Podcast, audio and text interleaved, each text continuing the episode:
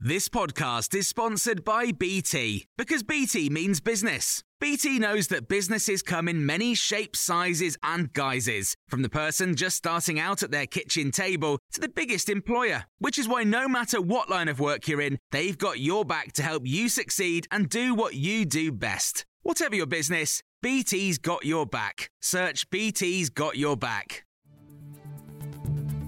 This is the Times evening briefing on Tuesday, the 5th of December. The Home Secretary, James Cleverly, has signed a fresh treaty in Kigali with the Rwandan government over the UK's stalled asylum plan. Rwanda has now established a strong reputation for the humane and uh, professional administration of uh, refugees and uh, migrants. This is something uh, understood by the UK and um, the multilateral uh, community. The treaty that we signed today builds on that joint work. Last month, the Supreme Court ruled against the policy which would see illegal migrants deported to the East African country. But ministers hope domestic legislation and the new treaty will address the issues raised over safety.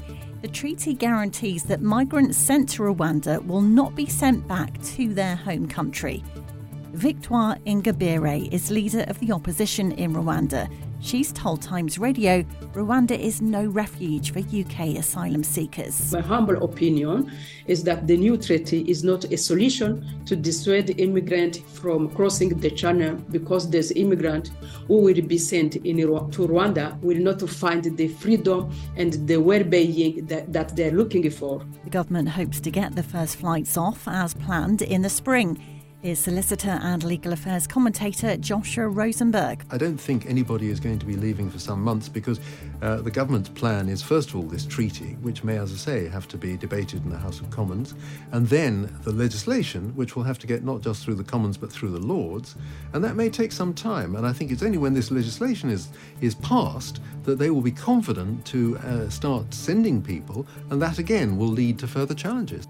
A 28 year old man has been arrested on suspicion of attempted murder after a 29 year old woman, who a witness says is heavily pregnant, was stabbed in the village of Aberfan.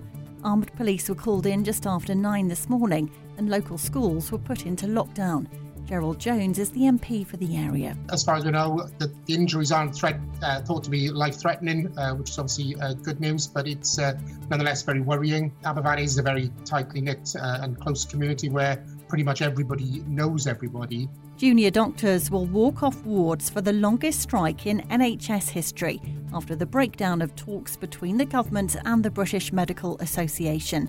The union says medics will walk out for three days in December, starting on the 20th, and a record six consecutive days in January, starting on the 3rd. Its leaders say they've been forced to call strikes because of the lack of a credible offer on pay from ministers. And in sport, Sheffield United have reappointed former boss Chris Wilder. This after the Premier League's bottom club sacked Paul Heckingbottom this morning. Wilder says, I'm going to give it my all. I am more enthusiastic and determined than I have ever been. But with United having picked up just one win from 14 top flight matches so far, he's under no illusions about the task facing him. Listen, we're, we're up against it. Everybody in the world, you guys, every pundit that, that wants to make an opinion, um, every supporter thinks we're done and dusted. And you can hear more on all these stories throughout the day on Times Radio.